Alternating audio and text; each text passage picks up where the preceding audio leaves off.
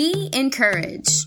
Welcome to a podcast centered around being encouraged, being an encouragement to someone, and being encouraged, replacing fear with unwavering trust. I hope you are encouraged today by a message from Michelle Reynolds. No matter what phase you are in in life, you can be encouraged in Christ. Hi, you guys. Welcome back. I am really excited about our topic today. We're going to be discussing basically trust in relationships and not assuming the worst of others. But before we do, let's go ahead and pray. Father God, thank you so much for blessing us with the opportunity to spend time encouraging one another, Father God, and, and discipling each other. Lord, I pray for any person that listens to this message. I pray that you would open up their mind and their hearts to hear and receive whatever it is that you have for them to receive through me, Father God. And I pray that you would speak to me as well. I pray that you would continue to help us to seek after you and to desire to live by your word, Father God. I just thank you so much for all that you are doing. And I just praise your holy name, Father God. And I thank you in advance for the seeds that are going to grow and what they're going to produce in the life of your people, Lord. And so I just ask that as we go through your word and as we go through this message, Father God, you would speak clearly through me and you would help me to step aside, Father God. And everything that I say and do would honor you and glorify your name. And Lord, we would grow as a result of it. In Jesus' name I pray. Amen. One thing I know to be true is that the enemy would have us to believe that we are the only ones that go through problems. And we know it's not true. We know that nobody's life is perfect, especially um, with social media now and and just being able to look at the outside perspective and not really being able to connect with people and really have conversations we can tend to get caught up in thinking that oh well they have it figured out. Their life is perfect. When we all go through something when we all have tests and trials that are meant to help us develop and grow in our relationship and faith our relationship with God and our faith but we can get so caught up in thinking that we're the only ones that go through problems. And in that, as a result of that, it can be so hard.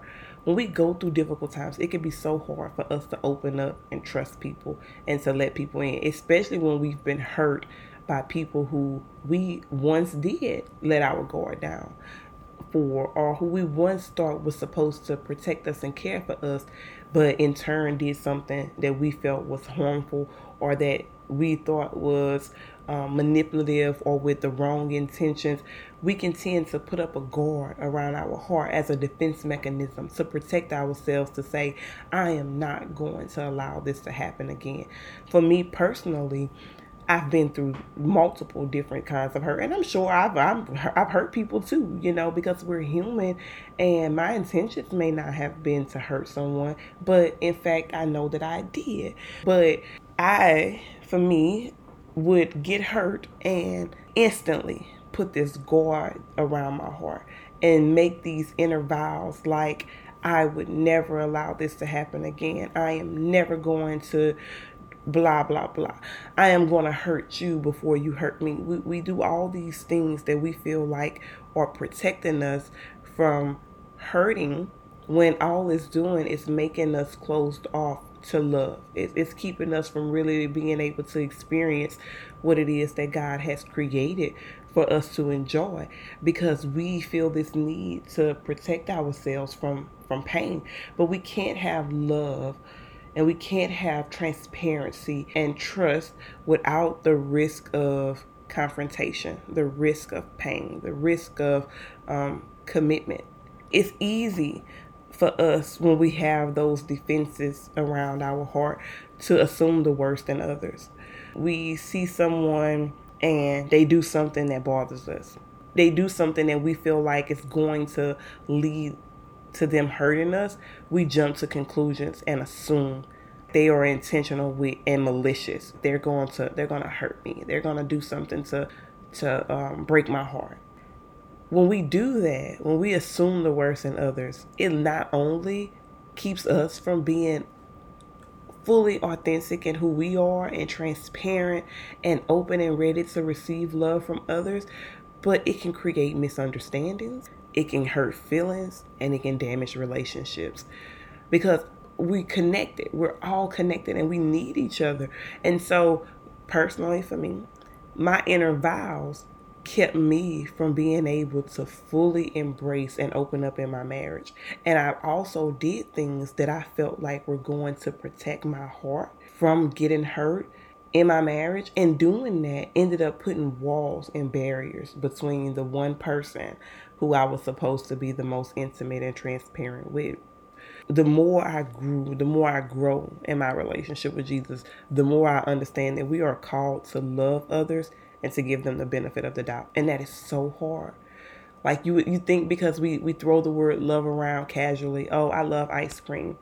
I love I love you. You know, we, we throw those words around so casually, not never really understanding what it means to actually love someone and to trust them. In First Corinthians chapter 13, verse 7, it says, Love always protects, always trusts, always hopes, and always perseveres. This means that we should seek to protect others' reputation. So instead of automatically slandering them, automatically assuming that they have the worst intentions. Now God gives us a spirit of discernment. We can we can tell when someone is wicked, gives us wisdom to do that. But instead of assuming the worst in others, we're giving them the benefit of the doubt. We're protecting their reputation. We're not going around slandering them because of something else that we heard that we didn't even experience in our relationship with that person, in our connection with that person. We should seek to trust that people have good intentions. Now, I'm not saying be a fool and allow someone to keep doing the same thing over and over and over and you not see them as who they are. But I'm saying that you don't just assume that because a person comes from a certain background or a person dresses a certain way or because of any bias that you may have that a, a person is ill intended. Love hopes for the best in them. Okay, we are called to love our neighbor. Our neighbor is every person that we come in contact with. You hope for the best in that person. Don't just automatically assume that that person is evil because they do something that you disagree with or say something that goes against your traditional way of seeing the world, your perspective. Love perseveres in our relationships. Relationships are hard. Trust is hard.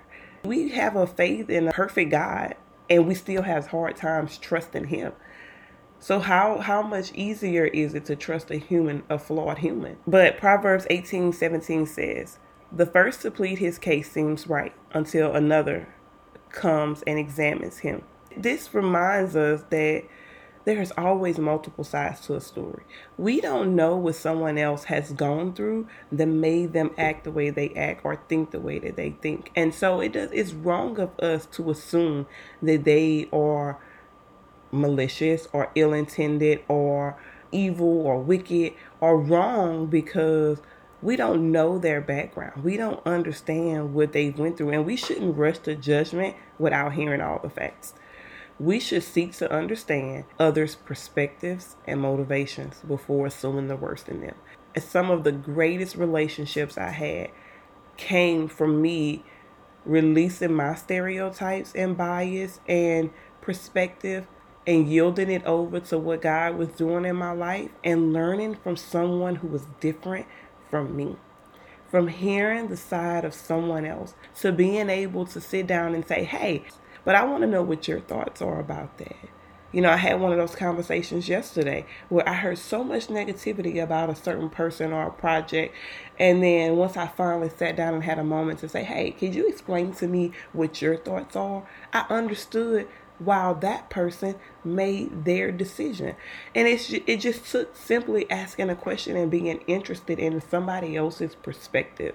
Assuming the worst in others can also reflect a lack of humility on our part. When we are quick to judge others and their actions, we are being very prideful. We are saying that our way of doing things is the right way. Our way of seeing things is the right way. And so when someone else comes and does something that is not in line with what we believe, not I'm not saying what scripture teaches. I'm saying with what we think, our traditional values and beliefs, when they don't line up and we consider theirs as wrong, we're being prideful and we're not considering that we have flaws and mistakes in our perspective and understanding and behaviors as well. Jesus reminds us in Matthew chapter 7, verses 3 through 5.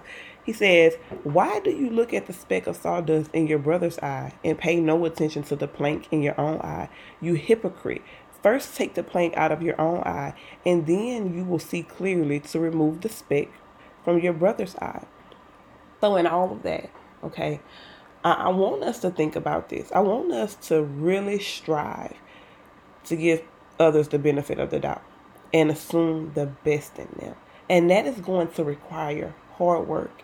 That is going to require you to let the guards down around your heart and to really love others and be authentic and transparent in who you are. And that's difficult for some of us. You know, it may it may require you to go to, to therapy and work through some things that occurred in your life in the past. It may require you to really go and be honest and truthful with the people that's in your life and really be transparent with them. And, and I just hope that from this lesson, we would seek to understand the perspectives and motivations of others. You know, we, we would approach all of our relationships with love and humility. And I, I just pray that all our relationships will be marked by trust, hope, and perseverance. When people look at our relationships, they will see the love of Christ through our unity together, through the fact that we trust each other and that we hope in the good of each other and that we persevere through difficult times because there will be difficult times. But those moments can also be opportunities for us to grow. So I hope that this lesson has helped you and I hope y'all come back. Have a good day. Bye. Thanks for listening. We hope this message encourages you today. Please share and come back next week for another episode of Be Encouraged.